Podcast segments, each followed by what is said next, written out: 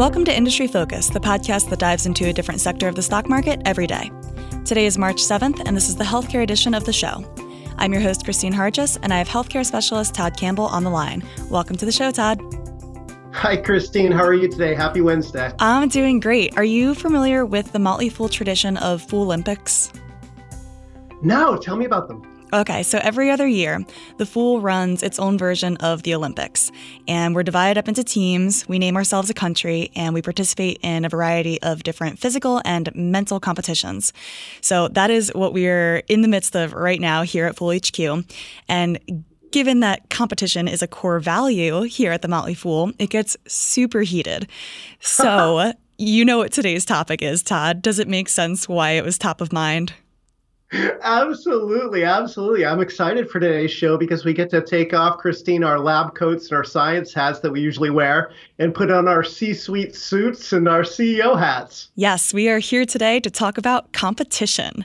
When multiple drugs are competing for the same patients, how do you differentiate one from another? And how can you tell which one will ultimately end up winning the largest patient share? So, we took a look at the different ways that we've seen drugs compete in real life, and we broke them down into four primary factors of competition. And we'll dive into each one of them and give an example or two. But first, let's take a look at what's at stake here it's just such a there's so much at stake kristine and we've talked to listeners over the course of the last few years about different problems that challenges that have to be overcome by these companies that are developing these new drugs. First you've got patent protection right? So you have a capped limited uh, period of time that your product's going to be on the market earning money. So somebody could come out and out innovate you or or whatever. Um, and you know there's a tremendous amount of money at stake. I mean 330 billion dollars uh, spent on prescription drugs. And when you think about the fact that 90% of drugs that go into clinical trials end up failing and ending up in the dustbin. Uh, you want to make sure that the 10% that's, that that do cross the finish line are as successful as they possibly can be. We spend so much time on this show talking about drugs that haven't even hit the market yet and discussing the clinical trials and the data coming out of them. And so I'm looking forward today to looking a little bit farther down the timeline at what happens when these drugs are actually on the market. I mean, you hit the nail on the head that they only have so much time in which they'll generate money. And so these businesses, they are looking to grab as much market share as they possibly can in order to recoup their investment and also in order to further their R&D spending for drugs to come out out in the future. So, the very first factor to dig into is kind of a no brainer. This one is efficacy. How well does the drug work? Right. Can we build a better mousetrap? a better mousetrap than whatever the standard of care currently is for that indication. You know, can we reshape or revolutionize that indication so that we capture all of the money that potentially is up for grabs? And um, Kristine, just in, in going through and thinking about how to you know discuss this with our listeners, probably, and I think you'll probably agree, the the best example of efficacy and disruption in recent memory is Gilead Sciences and what it did in hepatitis C. Absolutely. When Gilead won approval for its hepatitis C drug Sovaldi in 2014, that was a complete game changer. Previously, patients were looking at drugs that were just not very good at all. They were mostly effective and they were a pain. But Gilead came out with Sovaldi and it totally changed the game with cure rates of upwards of 90%. And with that, it ate everybody's lunch. There were no other reasonable competitors at that point right? You had these old style treatments for decades that include ribavirin, peg, and I think the functional cure rates of taking those over the course of very long treatment periods was only like 50%. It was like a coin flip. And then in 2011, Vertex got approved a, a drug called Incivek, which at the time was pretty game changing. But even then, the functional cure rate was only about 80%. So when Gilead Science came out with Sovaldi and then later in the year Harvoni in 2014 and was able to increase those functional cure rates above 90%, well, it was game changing, right? You know, I think that you look at this and you think back, okay, why Gilead Sciences, how they got to that point, right, Christine? I mean, think about all of the people who are up in arms about how much money Gilead Sciences paid to get its hands on the drug that would eventually become Sovaldi. And a lot of people scratching their heads about that.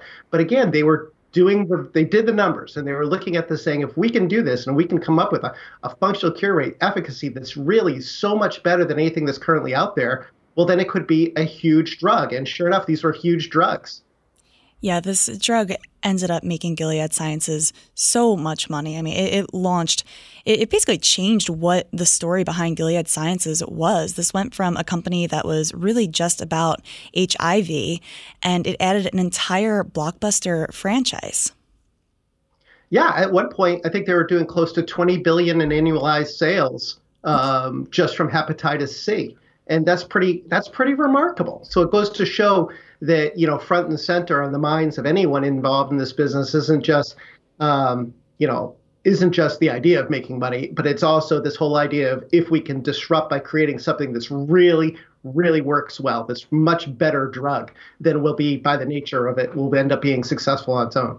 Gilead Sciences in hepatitis C is a pretty obvious example, but it's worth pointing out that there is a little bit of nuance here. For example, you see pretty frequently two different drugs competing in the same market, and one will claim that in its trials it had, say, a 90% cure rate versus the other one only had 80% unless you actually have a head to head trial, it can sometimes be hard to tell whether the one drug actually is better. And that all comes down to trial design. Do you want to dive into that a little bit? Yeah, I'm so happy that you brought that up because I think it's an important thing to remember. Because you know, I mean, obviously the we have different hurdles of efficacy to clear that you know we can actually categorize. Oh, is it, how how how good it really is this drug? You know, if you're comparing it to the easiest hurdle, which is a placebo, so I'm doing nothing versus I'm taking this drug. Um, okay, well that tells me something, but it doesn't necessarily tell me that this option is better than say the current standard of care, unless of course you do a, a, a, study that actually compares the two of them head to head, right? And we don't know that. The other thing, too, that I think investors have to remember is that you can demonstrate efficacy in multiple ways. And we've talked about this in the show before with surrogate endpoints versus the actual, um, say, overall survival. So using, say, response rate versus overall survival or progression free survival, talking mostly about cancer drugs here. Uh, but you could also look at it in, in autoimmune disease and say, you know, are we, you know, what's the hurdle that we're actually trying to achieve to show that our phase three trial pans out? So I think that investors have to be cognizant of that. Absolutely. So that is efficacy. Let's turn to our second factor of competition, which is safety. Safety is an interesting, right? Because you're looking at it, you're saying, okay, I want to build a drug that works better uh, as far as efficacy is concerned, but it doesn't really do me any good if I pick the wrong target or I use a mechanism of action that that isn't going to be isn't going to be safe. You know, if I if I launch a drug uh, that I think is going to be competitive because it delivers solid efficacy, but then safety signals show up and you know it's basically going to collapse the commercial opportunity of that drug. And thinking about you know a, good example for our listeners um, turning right back to gilead sciences uh, they actually had a drug that wasn't nearly as successful as their hep c, uh, franchise and that's Zydelig, um, which is a, a, drug for chronic um, lymphocytic leukemia and that won approval in 2004 around the same time as another competing drug in the same indication uh, from johnson & johnson and AbbVie uh, which we've talked about in the show before, called Imbruvica. Yeah, these two were fierce competitors with one another. They were both targeting the same unmet need. It was an enormous multi billion dollar indication. They were hoping that they'd be able to expand these drugs into earlier lines and potentially other cancers. But neither drug was perfect, and safety ended up being a huge differentiator between the two of them. In March 2016, Zydelig's expansion trials had to be halted, which caused Gilead to have to discontinue the further development of this drug and add a black box warning, which is the FDA's most severe warning on the label for the drug itself, and it just decimated Zydelig's commercial opportunity. Yeah, I mean, I, th- I remember even thinking in 2013, before this drug launched, I was writing that this could, this Zydelig could be a blockbuster drug. It could have billion dollar uh, potential. This is a multi-billion dollar opportunity, especially if you can move it up into earlier and earlier lines of treatment. Um, it, but when all was said and done, um, you know, Zydelig's mechanism of action, it was inhibiting something called PI3K delta, uh, versus Imbruvica's mechanism of action, inhibiting um, the BTK uh, protein. Um, BTK turned out to be safer. Um, there were some, you know, unfortunately, some some very sad um, um, fatalities caused um, in the trials evaluating Zydelig, and I think that you know as a result they had to to, to shutter the development. And as and Zydelig, while it's still on the market today, because it you know there are some patients obviously that, that could still respond well to it. Uh, it's it's basically a niche drug. I mean, this once once was going to be a billion dollar blockbuster. I think last year the sales were uh, maybe like 150 million versus Imbruvica's sales, which were two and a half billion in 2017.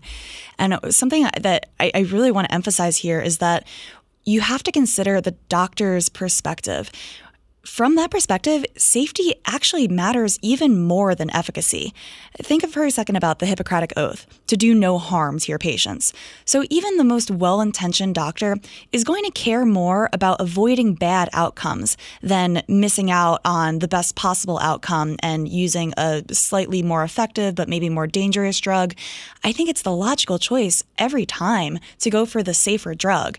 And so it really does matter. And labeling is also super important. That black box warning that I talked about, that's a blemish. Even if the black box is just to maybe narrow the patient pool slightly, having it on there is something that makes doctors very jittery and a little bit more hesitant to prescribe drugs that have some sort of safety hiccups.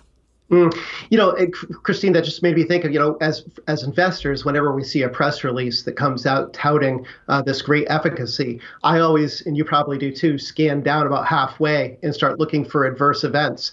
And I think that that's a good reminder to all all of our uh, listeners that when they're looking through phase three or phase two trial data, you want to not just focus on that efficacy. You want to go down there and you want to look at, you know, okay, were there any I'm going to call most interested, Kristine, you probably are too, with the severe adverse events. So that's grade three or higher events. And I'm, I'm of all of them, really interested in what's happening with liver toxicity. So those are kind of some of the things that you want to try if you're trying to figure out, well, will this drug be better than the other drug? Absent a head-to-head comparison, um, you know, those are a couple things to to take a look at. Yep. And one small tip for listeners that are trying to dig into these details you'll sometimes see uh, these adverse events referred to as SAE or AE, the acronym for uh, severe adverse event and adverse event. So if you're control Fing through any press releases and you're not finding anything when you spell out the words, try the acronym. Okay. So, yeah, you know what, Kristine, before we jump, uh, one more point just to follow on the back of that, which is just in, important to remember too that the safety hurdle will differ depending on the indication, right? So you're going to have a slightly different safety hurdle for someone who's have say uh, late stage cancer with very few treatment options versus say um, you know toenail fungus. Yep, absolutely. And even in different lines of the same indication, it's a little bit more acceptable to have a questionable side effect profile if you're later down, down the line in treatment and patients have fewer options left. So, our third factor of competition that we wanted to talk about today is price. And this one is, I think, slightly less obvious than the others. And in particular, it needs to be balanced with the other two, meaning efficacy and safety, because price alone isn't going to cut it if you do have a drug, say, like Sovaldi. Sovaldi was able to price itself very high compared to what was on the market because it just knocked it out of the park on safety and efficacy. But as it turns out, that wasn't the end of the story. And eventually, it did face competition from other hepatitis C drugs in this next generation wave of more safe and more effective drugs based on price. Right, AbbVie and Merck, both of them, and you can imagine Kristine just being in this in the war room of these uh, C-suites trying to figure this out because they're looking at it and they're saying, okay, we know that we're going up against Sovaldi and Harvoni, which are incredibly efficacious drugs with with solid safety profiles we think we can match or at least come up similarly to them on those two things. So then, how do we differentiate to make sure that we're able to win the market share away from them?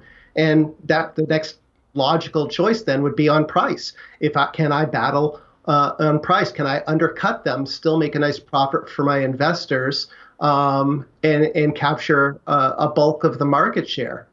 One strategic way that companies can do this is by negotiating directly with the PBMs to get preferred access to their formularies, which essentially blocks out your competition if your drug is listed on, say, Express Scripts preferred formulary and your competition isn't. Right, and that's what Viekira Pak, which was AbbVie's first hepatitis C drug, when that came out, at the, I think it won approval at the end of 2014, maybe launched in 2015. When they um, won approval, what they decided to do is we can't necessarily beat Gilead's drugs on these other things like efficacy and safety, but what we can do is we can offer a, a bargain basement price um, to Express Scripts and then you know basically get all of the business that way. And that's exactly what ended up happening. I think sovaldi was priced at 84 grand uh, for for the treatment. Um, i think harvoni was 94 grand and Viekira Pak wholesale acquisition cost came in around 83,500 but their net cost was probably much much lower than that. And of course that forces then Gilead to have to compete on price and lower their prices then when Merck's drug came out compete again. And then fast forward to 2017 with AbbVie's most recent drug that just launched, and I think that that drug is priced at less than 30,000 for for a eight week course of treatment. And this is why, when you're looking at Gilead Sciences results, you see hepatitis C sales falling off a cliff. Not only are they treating patients and curing them, which uh, effectively uh, makes your market smaller and smaller, but this price battle has made margins so tight for all of these companies that the market is not nearly the size that it once was right a smaller market and then of course competing on price to try and maintain market share driving down the revenue on the on the unit volume that you are driving out the door. And i think from an investor standpoint you're looking at it and you have to recognize that drugs aren't your normal thing. When you're looking at this industry and investing in this industry for the first time one of the things you have to realize right out of the gate is this isn't like building a widget and saying, okay, I'm building a widget and then I'm going to mark it up 15% and that's going to be my profit margin. You know, 90% of the drugs are going to fail in your clinical trials. So you need to not only price for the cost to produce that drug once it wins approval, but you need to absorb the costs on all your failed drugs and you need to price it to be able to, to fund future development of whatever the next innovative treatment is that you're going to launch. Yep. And of course, all the way you have to be battling the public outcry about drug pricing. So, for sure, this is something that drug makers and doctors, payers, pretty much everybody in this country is thinking about is drug pricing. But our fourth and final factor of competition is one that I don't think is really thought about as much, and this is the convenience factor. Right. I mean, and it actually dovetails into these other things pretty well because if you can make a drug more convenient to take, um, in you can define convenience as say the dosing schedule is more favorable or the time to take the drug uh, if it's an infusion drug shrinks then you maybe can eliminate some of the side effects that come along with taking the drug and possibly carve out some of the costs that are associated with it um, and I was thinking, you know, this past week, you and I were talking before the show about what we're seeing going on right now in the ongoing battle for market share among PD1 uh, cancer treatments, and that's just just been a, an absolute brawl since these drugs went approval in 2014. Bristol Myers uh, Opdivo and uh, Merck and Company's Keytruda. I'm so glad that we're talking about the PD1 battle in an episode about competition because this has been one of the most interesting brawls to watch over the past many years. Um, before we dive into the PD1 battle, I do want to go back and emphasize the point that you made about convenience being a factor that plays into all of the other three that we talked about efficacy, safety, and price. You were completely right about safety and lowering that side effect profile and price. I, I also agree. If you you are treating people less often, then you're bringing down all sorts of costs from the direct cost to even less direct costs like time spent in a hospital or fewer office visits, um, even something like fewer disposables for whatever is used in the delivery of the drug itself. And I'll also add one more, which is how it plays into efficacy. Real life adherence is kind of tough. And sometimes you'll find in the actual data for a drug that is on the market, it's not as effective as it was in trials. And a huge part of that is because people aren't good at following directions. And so, if a drug is completely burdensome to take on the prescribed schedule, people might not be very good at following that schedule, and that can minimize the efficacy of the drug itself. So, if you can make it more convenient to take, you're decreasing the chance that noncompliance is going to mess with your efficacy. So, absolutely. All that that's being said, that's an awesome point, Kristine. All that being said, PD1s, I'm going to kick it to you for this one, Todd. Okay, um, probably just important just to have a little background of what PD1s are. We talked about in the past. Uh, it's a checkpoint protein uh, on immune systems, uh, on T cells. What oftentimes can happen with cancer is they'll hijack a mechanism that basically flips a switch on that PD1 protein and tells the T cell, don't attack me, I'm a healthy cell. So by inhibiting these PD1s, what they do is they inhibit the activity of PD1 they basically remove or eliminate the ability for the cancer cell to hijack that mechanism. Yeah, and so uh, Bristol and Merck had been neck and neck in developing these two ty- types of drugs for quite a while. And eventually it came to look like Keytruda was probably pulling ahead, um, specifically in first line lung cancer, which is an enormous indication. We're now waiting for some interim data uh, to see if maybe Opdivo can catch up here. But one way in which Opdivo was able to get uh, uh, some pretty good results recently was just yesterday when the FDA approved a four week dosing for Opdivo. Previously, it had been dosed every two weeks. So going from every two weeks to every four weeks is doubling the convenience, essentially. Um, for reference, Keytruda is dosed every three weeks. And so this will be for a majority of its approved indications, and that includes melanoma and second line lung cancer and bladder cancer. And right now, it's the only PD 1 drug, and there are a lot of them out there besides just the two that we're talking about, that's approved for a four week dosing schedule. Yeah, this is really a fascinating development. People are going to have to watch the next couple quarters to see whether or not Opdivo starts to get back some of its mojo. You mentioned that Keytruda had um, one approval in first line use uh, in non-small lung, lung cancer that basically caused sales of Keytruda just to skyrocket, and Opdivo's sales in the U.S. have pretty much flatlined uh, since then because you know you're using Keytruda now ahead of Opdivo. You're using Keytruda in the first line setting, and Opdivo isn't used in the first line setting. So right now, Bristol Myers management saying, okay, well, how do we make sure that we shore up the market share that we do have in these later lines of treatment until we know that we can actually compete in the first line? And there's an opportunity that they're exploring to be able to do that, but they don't you know that's not approved yet so you know you look at it and you say okay well if i can if I can make this more convenient to the infusion centers, um, the, the, cancer infusion centers where these are being dosed, well, then maybe then I can make sure that I'm, I'm solidifying my relationship with with those places, and I'm and this drug continues to get used instead of Keytruda. That will be very interesting to see how this plays out over the next couple quarters, because as you mentioned, Opdivo was every two weeks, and it was a one-hour infusion. Now it's it can be either either every two weeks or every four weeks for a half hour infusion. Now, that infusion time matches Keytruda, but like you mentioned, uh, the four week dosing schedule is better than Keytruda's three week.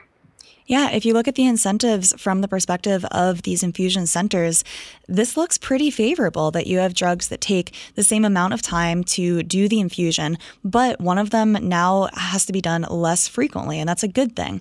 Some analysts are saying that this could help it expand into the maintenance and the adjuvant therapy settings. So, this is yet another example in this ferocious battle between Keytruda and Opdivo, where one drug is uh, largely ahead and the other one starts to catch up. And it's really just been fascinating to watch. I believe we did an entire episode on this battle about a year ago, if I'm remembering the timeline correctly. So, any listeners that are interested in some of the details about the development of these two drugs and how the situation came to be the way it is today, shoot us a note at industryfocus at fool.com and I'd be happy to send that episode along. Yeah, and just one final takeaway too from my end, Kristine, just to, to, to, why we're spending time talking about this. Opdivo sales in the fourth quarter alone were 1.36 billion, and uh, Keytruda's in the fourth quarter were 1.3 billion. So they are literally neck and neck but the growth rates are totally different, as you alluded to earlier. The Opdivo's Q4 sales were only up 4% year over year versus Keytruda's were up 169%. So for two nominal numbers that are fairly similar, the growth rates are totally different. But this battle is clearly not over. All right, so we are wrapping up for today. I hope you guys enjoyed this episode on competition and wish me some luck in the Fool Olympics. Uh, we are going through the end of this week. Currently, my country is in first place, so very excited, hoping to keep it that way. As always, people on the program may have interest in the stocks that they talk about, and the Motley Fool may have formal recommendations for or against, so don't buy or sell stocks based solely on what you hear. The show is produced by the marvelous Austin Morgan. For Todd Campbell, I'm Kristine Harjes. Thanks for listening, and Fool On.